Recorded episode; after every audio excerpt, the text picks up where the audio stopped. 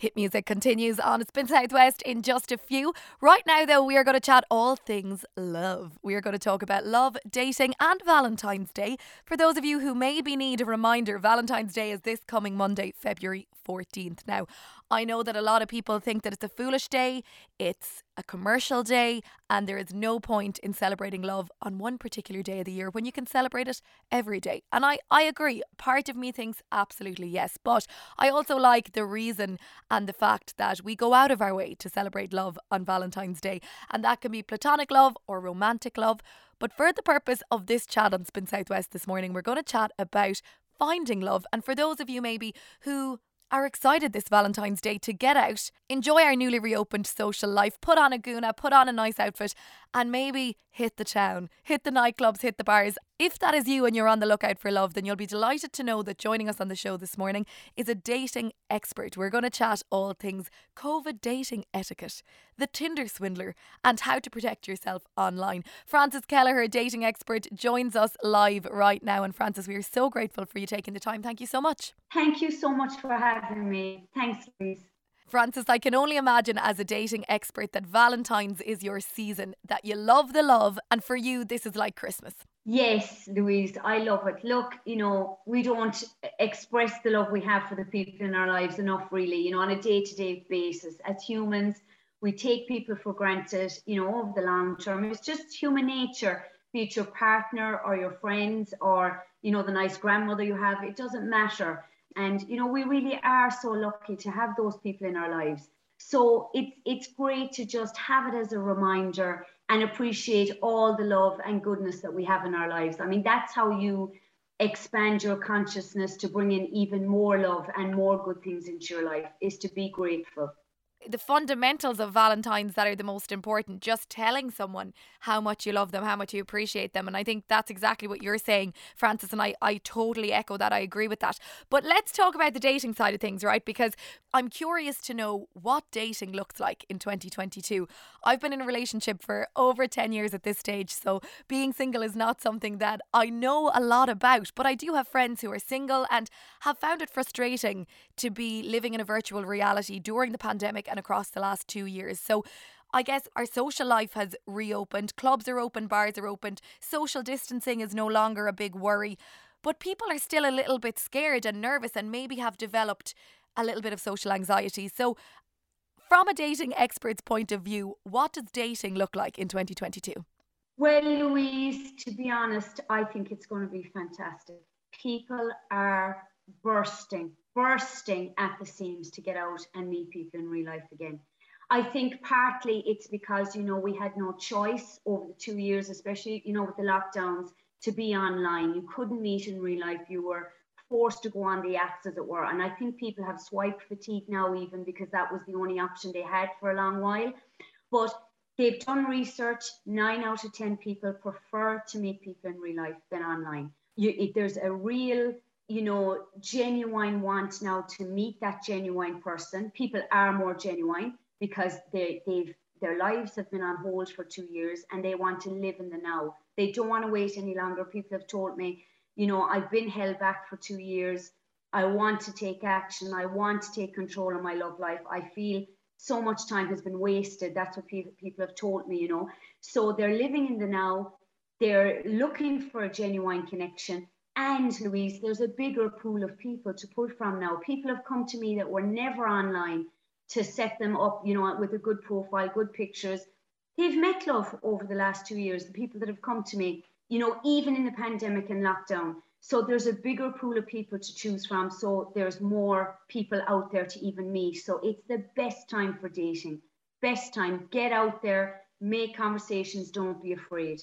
I'm I'm glad that you're saying that. I also like that you said that a lot of people also on the other side of that are feeling swipe fatigue. So sick of that online chat and in need of the face to face personal connection, which I think is very hard to beat, especially when we've spent a lot of our time on social media. Is the art of conversation kind of a thing of the past? And do people struggle with the idea of, you know, having to break the ice? Like it's quite an intimidating thing it's a lot easier to do that from behind a keyboard or the other side of your phone in the comfort of your own home, isn't it? Oh, you're right, Louise, 110%. and especially for for guys, you know, they they're they're trying to approach women. You know, women want them to approach, but the guys don't know that. So they're feeling anxiety about having to make the first move. So the advice I'd give there is practice. Practice talking to everybody. I always say this, but this is key. When you're talking to man, woman, and child, you know, your social anxiety gets less and you feel prepared for when you meet that person in the nightclub or in the coffee shop and you can strike up a conversation. And the other thing I'd say, Louise, which really is massive in the preparation, is have your two or three subjects that you're going to go to to talk to. For instance, you know, I taught my clients when the, the my very shy clients that had social anxiety and all that, during the time that the Bond film was coming out, the new James Bond film, it was a few months ago, I said, everybody's talking about Bond. The press, you know, are really anticipating the, the release of it and all that. And, you know, if you go to see it, talk about the film, ask people if they've seen it. So have your go-to subjects that you're not on the spot trying to think, what am I going to say? And I mean, one girl used that on a first date and they talked about it for an hour. The guy was telling her about, you know, his favorite old Bond was Sean Connery. They talked about the franchise of the film. Have your go to things to say. And, you know, don't be afraid to chat people up anywhere. People think, oh, it's only in the nightclub, it's only in the bar. Women and men are everywhere. So if you're prepared and you practice, you're ready for the opportunities when they come. So you have to start conversations, you have to practice. That's that's a big thing with social anxiety and meeting people in real life.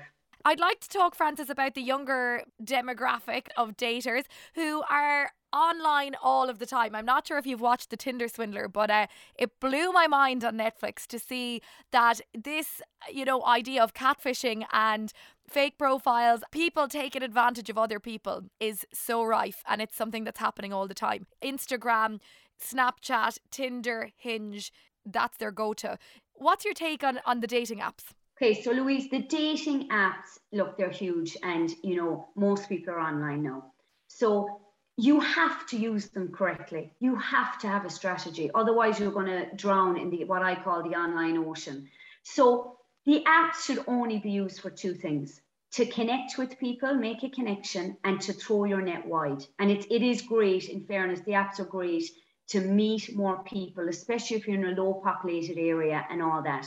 But you have to use them strategically. So after four to five messages, meet the person online. Like you talked about um, the Simon Hayut, well, he went to Simon Leviev as well under when, under one of his personas. It was A fascinating story. You're so right, fascinating. But you know, you've the you've the people that are trying to do you out of money as well. So you know, the aim of the apps is to get offline as quick as you can to see what the person's about, to see will they meet you. I mean, I had two clients that were approached to give money, and I told them stop engaging with that person immediately. That that would be my advice straight away. They shouldn't be asking for money, obviously. Now, one guy didn't listen to me; he got caught. It was 300 euro. Now, that's a lot of money. Nothing in comparison to the Tinder swindler of like 10 million, but you know that's a lot of money to people. So she wanted him to pay for her flights over and all that they'll dress it up you know as if they want to connect with you as if they want a relationship. So i would say do not trust people straight away. You need time to see what the person is about. Get off after four or five messages to to meet the person to see you know what they're like. And like i say if there's anything about money stop engaging straight away. Meet in public obviously you know if you're meeting dates. And i would say you know get a taxi home. Don't let the person know where you live or your address until you know them well and you trust them. Now, another huge thing, Louise, even um, seasoned app users make the mistake of is they over communicate. It's the number one mistake. They send 10,000 texts.